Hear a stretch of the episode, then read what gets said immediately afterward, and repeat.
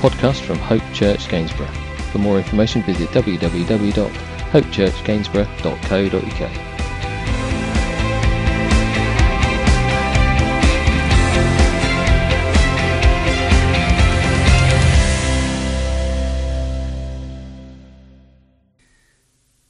The last few weeks we've looked at living life on mission, um, haven't we? Anybody? No? Living life on mission, being more like Him. And really the focus that's been around that, yes, we're being more like Jesus, but it's about living life on mission as Jesus did. If we want to be more like Jesus, then we have to understand the life that he lived in the sense that God had set him apart to be called to do a mission, to do his work, to bring salvation to you and me to be called and to be the very God in flesh, to come down to planet earth, to leave his throne in heaven, to leave all of that, that we have no idea to even grasp how amazing heaven is just yet. We can read a few bits. The Lord gives us a few tasters, but he doesn't show us everything. And you know, one day we, if we put our faith and our trust in him, we're going to see heaven in all its splendor. And I think at that point, that it will really drill home what Jesus did. Because he left that splendor. He came down to planet Earth to be born in a stable, rejected by men and women. And there was nailed to a cruel cross, and he defeated sin, and he defeated death to make a way back to God for people like us. And that is the joy of the gospel. And the gospel is really where we're centered this morning. Acts chapter 17, if you've got your Bibles with you. And the gospel really is the mission that we as his children, as sons and daughters of the living God, this is the mission that we're on. To share the gospel. Matthew 28, go out into all the world and preach the gospel. Jesus told that to the disciples. He tells that to us, his disciples, as we are followers of Christ. If we've accepted Christ the Savior, we are followers of Christ, yeah? Sorry. Uh, hello? So, we're followers of Christ, yeah? So that means we're adherents to His Word. We do as His Word says. We live for Him. And therefore we are to live life on mission. And we've seen and we've understood over the past few weeks what that looks like.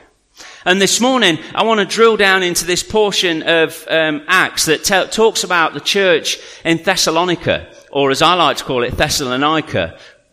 But apparently, I, am not allowed to, so it's Thessalonica. So if I get that wrong, don't judge me. Um, know that I'm working on it. But here, Paul is um, on his second mission journey, and he's going out into Thessalonica in order to show people and to tell people about Christ. And during our 24 hours of prayer, we had a look at Bible reading. I think it was about 2 a.m. 2 a.m we did a Bible reading and we read the two books of Thessalonians, the first, uh, first and second, the two letters written by Paul, in order that we might get our heads there, because church, for Bible study, that's where we're going. Okay? We're going to Thessalonians. And what we have to do is, hopefully, is just lay some groundwork so that we can know how the church came about. And that's really where we find out what Paul did in order to plant the church in Thessalonica. I've already got it wrong once. And, and there we get to see how it was planted and how it came about. And really, the 24 hours of prayer just enabled us to start to think and to center around what God's got to say to us over the coming weeks in Bible study Wednesdays at 7 p.m. Little plug there. Make sure you're there. If you're not there, again, I take it personally. And there's only so much this skin can take. It's not that thick, alright? And we're going to hopefully unlock the book of, or the books of Thessalonians and see what Paul's got to say to the church. So hopefully this morning, I want us to see Paul's passion. I want us to see Paul's desire to spread the gospel as effectively as he possibly can. As he lived life on mission, Paul was a man who followed in the footsteps of Jesus in the sense that he lived out his life for Christ. He was completely opposite to that. He was going in the other direction. He was very good at persecuting the church. He was brilliant at it, in fact.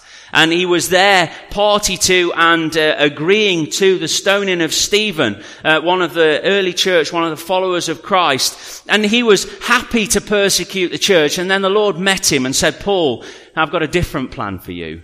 And Paul knows the word. He understands the word to the point where Christ met him and said, we're going to take all that you know. We're going to turn it on its head. And you that were adversity towards the church, you that were telling the church that it couldn't grow, you are going to be party to what God has got planned. You are going to bring and tell and take salvation to those that aren't the Jews, to the Gentiles. Anybody else a Gentile apart from me this morning? Welcome, Gentiles. Gentiles, welcome. Those that are not Jewish, we're not brought up in the Jewish nation, are not Jew by birth. This is what Paul's mission was to do. Tell people. Share the good news. So with that said, I've got to squeeze all this in in three hours. So, Acts chapter 17, let's just read it together, verses 1 through 9. Those that are new this morning, don't panic. It's not really three hours. I'll be as quick as I possibly can. Two hours, 45 minutes max. Acts chapter 17 verse 1. When they had passed through Amphipolis and Apollonia, they came to Thessalonica, there, uh, where there was a Jewish synagogue. As his custom was, Paul went into the synagogue, and on three Sabbath days he reasoned with them from the scriptures, explaining and proving that the Christ had to suffer and rise from the dead. This Jesus I am proclaiming to you is the Christ, he said. Some of the Jews were persuaded and joined Paul and Silas, as did a large number of God-fearing Greeks and not a few prominent women. But the Jews were jealous. So they rounded up some bad characters who would have been in that group. No? Okay. So they rounded up some bad characters from the marketplace, formed a mob and started a riot in the city. They rushed to Jason's house in search of Paul and Silas in order to bring them out to the crowd. But when they did not find them, they dragged Jason and some other brothers before the city officials, shouting, These men who have caused trouble all over the world have now come here. And Jason has welcomed them into his house. They are defying Caesar's decrees, saying that there is another king, one called Jesus. When they heard this, the crowd and the city officials were thrown into turmoil. They put Jason and the others on bail and let them go. Let's pray. Heavenly Father, we just want to ask this morning that you might just open up your word to us. That Father, you might just bring something fresh to us this morning. That Father, we might see something more of your wonder and your beauty. Lord, we thank you for Paul and his, for, uh, for Father, his fervor to go out and to do as you've called him to do. We thank you, Lord, that he lived a life on mission. And we pray this morning as we just look into this that you might just freshen us up. That Father, you might just help us as we look forward into the coming months and think of all that we've got planned as a church, Father, in your will.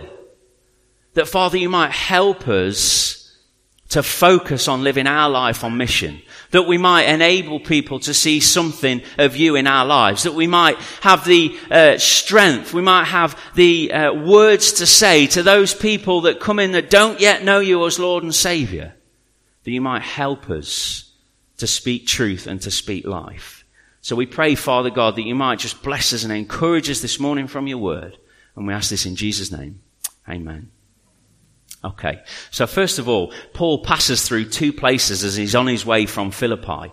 Um, and I, well, I'm not the type of person who reads over that and thinks, how oh, that'll do. I want to know why. Anybody else want to know why? Why did he pass through those places? I personally think it's because he couldn't pronounce them. So he, he thought to himself, I'll skip them, but no, of course not. He passed through two places. Now, he's with Silas, um, and he's probably left um, Timothy over in Philippi, and he's travelled around 100 miles to get to here. He's passed through these places, as it says there in verse 1, to get to Thessalonica, to Thessalonica. Um, and for background, Paul's on his second missionary journey. He's on his journey to preach Christ, the gospel, and predominantly, Paul's goal was to preach to the Gentiles, as we've said, the non-Jews, people like you and me. So why is he passing places? Why would he do that? Surely, if you're on mission and you're doing what the Lord's called you to do, you go everywhere and anywhere, don't you? You don't just pass places. But you see this structure to what Paul does. He's listening to what uh, God wants him to do. He's doing the will of the Lord. And of course, as, we'll, as you see through uh, Thessalonians and you see through all the letters that Paul writes, there were places that he didn't go even though he wanted to go. There were places that Satan stopped him from going to. There were also places that the Holy Spirit stopped him from going to. See if you can find that one. There were places that Paul did go and didn't go. But really, as you look at this, you can see that geographically, that economically, it's the right move to make. The two places that he passes through are just small towns, not very big at all. But the place that he goes to in the end, Thessalonica, he does that because there's around 200,000 people in that population. It was classed as the capital of Macedonia, uh, the province Macedonia. It was the place to go. Because what, what that meant is, and, and we see this quite a lot in um, modern churches today, that modern churches, big churches particularly, will set up in cities. Why? Well, because it's the ripple in the pond effect, isn't it? You drop a big stone in a pond and a big ripple will go out. And that's very much the same as what Paul's doing here and the churches do as they set up in the cities. That what happens is, if the ripples are effective, then it goes out. And the towns around about, these two towns that he's passed through, would find out what the gospel was all about. A, because he'd been to Philippi, which was over here. He'd a hundred miles and gone over here to Thessalonica. And therefore the ripples would meet and people would hear about Christ. So the, the, as you can see geographically and economically in the sense of how he went about his business, it worked right. It did what needed to, he did what needed to be done in order that people might hear about Christ. And I also find this, that people would have heard about Paul, and we'll go through this letter that Paul, um, sorry, this um, description of what happened. We'll, we'll go through it and we'll see that people heard about him. But that you think of the effect that if, if Paul, as they know, oh, he's the man who preaches about Christ, he's the man who preaches about the gospel, or oh, if he comes to your town, you either like him, love him, or you hate him. But when somebody goes and says, do you know what? I heard the gospel in Philippi, and the Lord has changed my life. And they'll go, yeah, I've heard about you. You were a right troublemaker. A lot of people say that about me. They don't. Never been a troublemaker in my life. Honestly. You were a troublemaker, and now all of a sudden you found this Jesus, and you seem to be a different person. You seem to be completely different to what I used to know. And you think of the effect that that has on life. Rather than just uh, Paul in a barrage going and telling them about Jesus, but rather that the effect of what Christ is having will also have an impact. And at times, I believe that, that can have a bigger impact. Somebody's testimony can have a real big impact rather than a message week in, week out, but rather a personal description of what Christ has done for me can make a huge effect uh, on people's lives. And that's what Paul was counting on, that the Holy Spirit would do the work and the ripples in the pond, the big splash would go out and that people from the towns and villages around Thessalonica and Philippi, that they would hear. So Paul started his work. He started God's work. And as we go on here, um, I love this point in verse 2, and this, I've got a few points, only three really, um, and this is one of them. That this morning, Paul says it, in verse 2, as was his custom, Paul went into the synagogue, and on the Sabbath days, he reasoned with them from the scriptures. So for two stroke three weeks, Paul finds himself doing what he does. He does what he does. He is who he is. Interesting that, isn't it? Because for us as his church, often forgive me, you might not be, but I've seen churches where people are very different when they're in church. You know, just the shoulders are back a little bit and no, everything's wonderful because everybody speaks posh, don't they? My, my dad, I've told you this before, my dad always used to say, if you ever see a church front door going for sale in an auction, buy it because it changes everything. Because you step through that door from having grief with the kids in the car, you know the stuff, and you step through the door, hi, everything's fine. so good. Lovely to see you. We're just pleased to be here. And you're like that with a kid, shut up. Of course, as I say, that doesn't happen at Hope, but I've seen it happen. and Paul here is who he is. He doesn't change who he is. He goes about who he is. And in him being who he is, he affects people to see Christ big lesson for us. Because in our day to day, we go to work and we're perhaps different to what we are at church. We're maybe a little bit different to what we are at home. And I know in some senses that has to be right because if I talked to Laura like I talked to the lads on the shop floor about, I need you to get this, this, this and this done. And if that doesn't happen by the end of, day, end of play today, there's going to be a few issues. That would not work at home. Okay? But what I mean is that our whole persona is the same. It doesn't have to be different. I can tell people to do things at work without barking at them, but I can show them. And, and this is the difference, isn't it? And, and, Jesus was really good at this when he tied the uh, towel around his waist and he got down on the floor and he washed his disciples' feet. I want you to serve people. How am I going to show you that? I'm going to serve people and you're going to see. And that's very much how we're to be. And it's the same as we present ourselves to different people groups that we are who we are. Don't try and be something that you're not because there's no longevity to it because you will fail. We try so hard with a facade. Look how great I am. It's all wonderful. And then they catch you on a Monday at 9 a.m. Wow. They are awful. Not you again. Not you. I saw, I saw a few people at 9 a.m. yesterday after a, a whole night of being awake, and I was so amazed by how nice they all were and how I had to make myself a coffee, a very strong coffee, in order to not be awful. but the gospel starts, doesn't it, with us. It starts with you and me. Because if I go and I try to be something that I'm not, and then I try to tell people about Christ, they'll go, yeah, but you're different. You're saying this, but you don't act like it. You're saying that, but I've seen you do this. You see, it's our entire life. And that's why we're supposed to be, as the Bible tells us, to be an overflow. That everything that's within is centered around Christ. Everything that's within, hopefully, is trying to be more like Him. Progressive sanctification, huge, but we're trying to be more Christ-like, and then that spills out. If you keep filling up a glass of water, what eventually happens? The water flows out and then it starts to wet everywhere else. And that's the same with our lives. That the love of Christ fills us so much that it overflows. And as it overflows, people get affected by that. They've got wet feet. What's going on? And this is what Paul is saying, and, and as it, uh, the description's brought out there, as was his custom, Paul didn't change who he was. He lived for Christ wholeheartedly every day, doing what the Lord had called him to do. He didn't need to be anything different.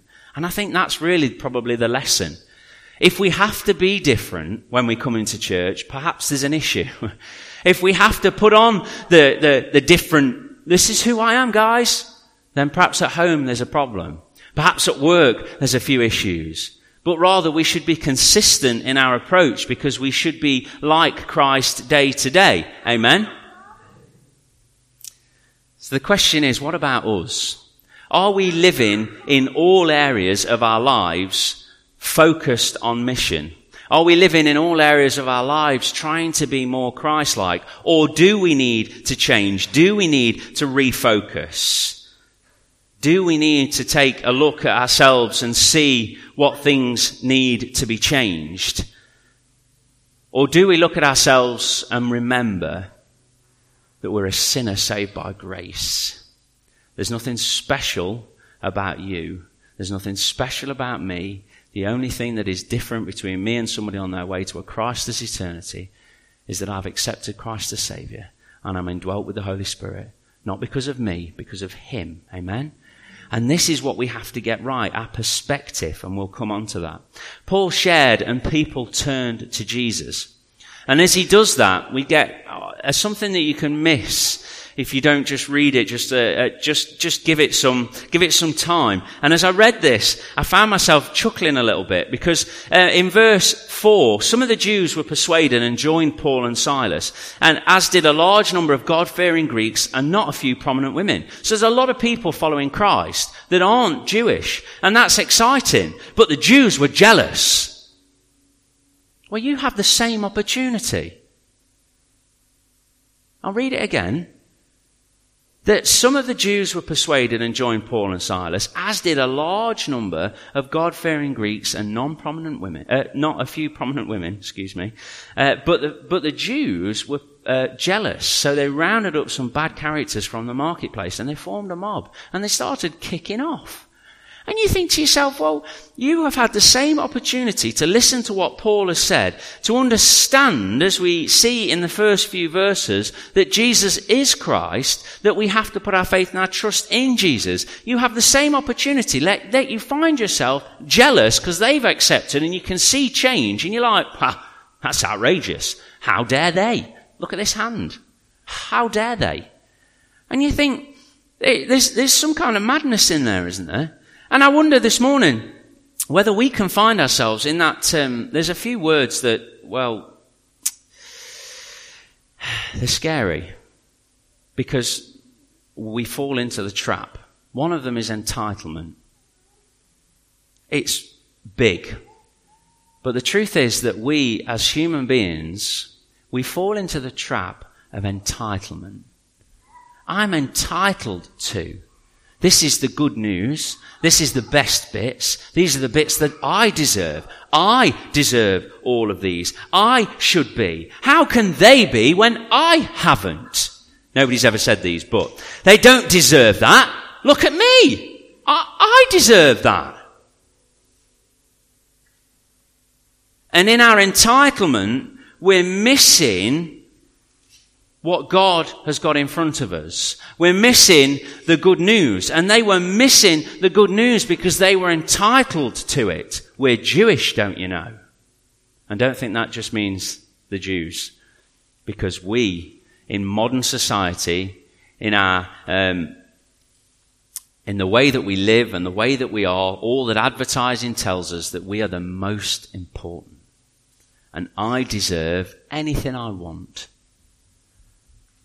And the Bible tells us this morning that if we're not careful, we miss the good news about Christ because of entitlement, thinking that we should have, and how can such and such have? How can they have when I haven't? We've had the same opportunity though as the prostitute. We've had the same opportunity as the drug user. We've had the same opportunity as the murderer who's found Christ in prison. We have the same opportunity as the businessman who's successful. We have the same opportunity as the teacher. We have the same opportunity as the doctor, the same opportunity as the nurse to receive Christ, but I haven't put my faith and trust in Christ, so therefore how can they have it and I haven't?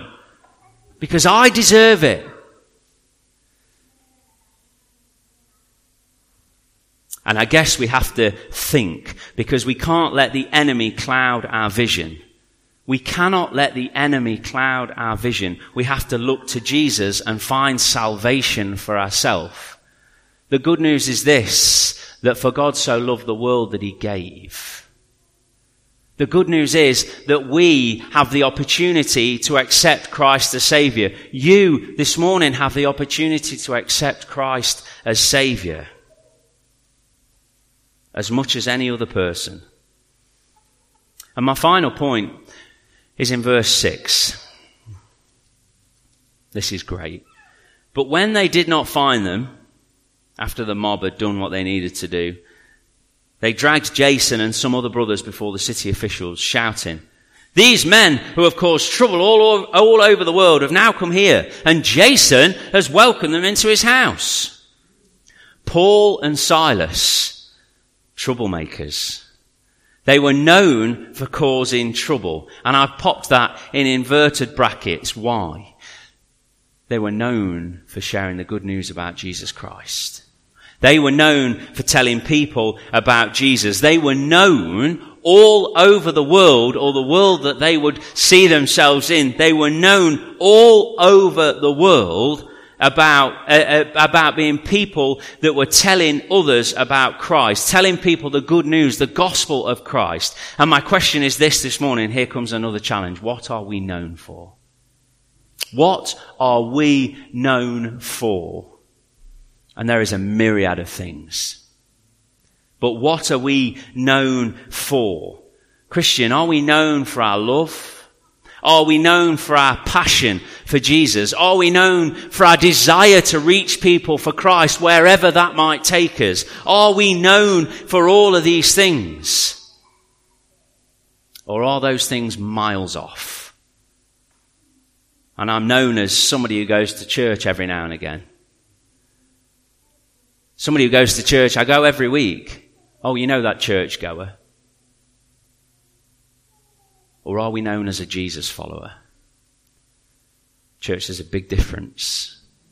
There's a really big difference. Are we known as a Jesus follower or are we known as a church goer? And I guess we have to have the challenge and let it soak into our hearts. We have to sit with it and we have to allow the Lord to work on it. And it is this, what are we known for? Let's pray. Heavenly Father, this morning we just want to thank you for your word. We want to thank you, Lord, that it shapes us, that it shows us what we're to do and shows us how we're to live. It's our measuring stick for life. And we just pray, Lord God, that you might just help us and strengthen us. Father, that you might encourage us to be more Christ-like. That, Lord, as we live our lives on mission for you, that we might be known for people that love the Lord Jesus Christ. We might be known for being passionate about sharing the good news, the gospel of Christ. We might be known for who we are sons and daughters of the living God. And Father, that might not change whatever environment we go into, but whatever environment we go into, we take Christ with us. And that people might see that in our lives. Father, help us and shape us, encourage us as your church. And Father, too, we want to pray this morning as we look forward to this new academic year that Father God, that you would speak into hearts and lives that come into this building. Father, we are a very small fish in a not so big pond in this area of Gainsborough. But Father God, we know that your gospel has been reaching people for salvation for millennia. And Lord, we look forward to in an expectancy that you would help us, Father, be that beacon on a hill that you would help us to live our lives on mission for you. And that as people come through these doors, for whatever it might be, whether it be the Hope Kitchen or the High Five, whether it be on a Sunday, whether it be for Bible study, Father, or one of the events that we put on throughout the year, whatever reason they walk through that door, that they would see Christ. And Father, too, for us as we're out and about in the streets, doing what we do at work, living our lives, that our lives would be overflowing with the love of Christ and that we might affect people. Father, we ask all of these things in and through our Saviour's precious name, the Lord Jesus Christ. Amen.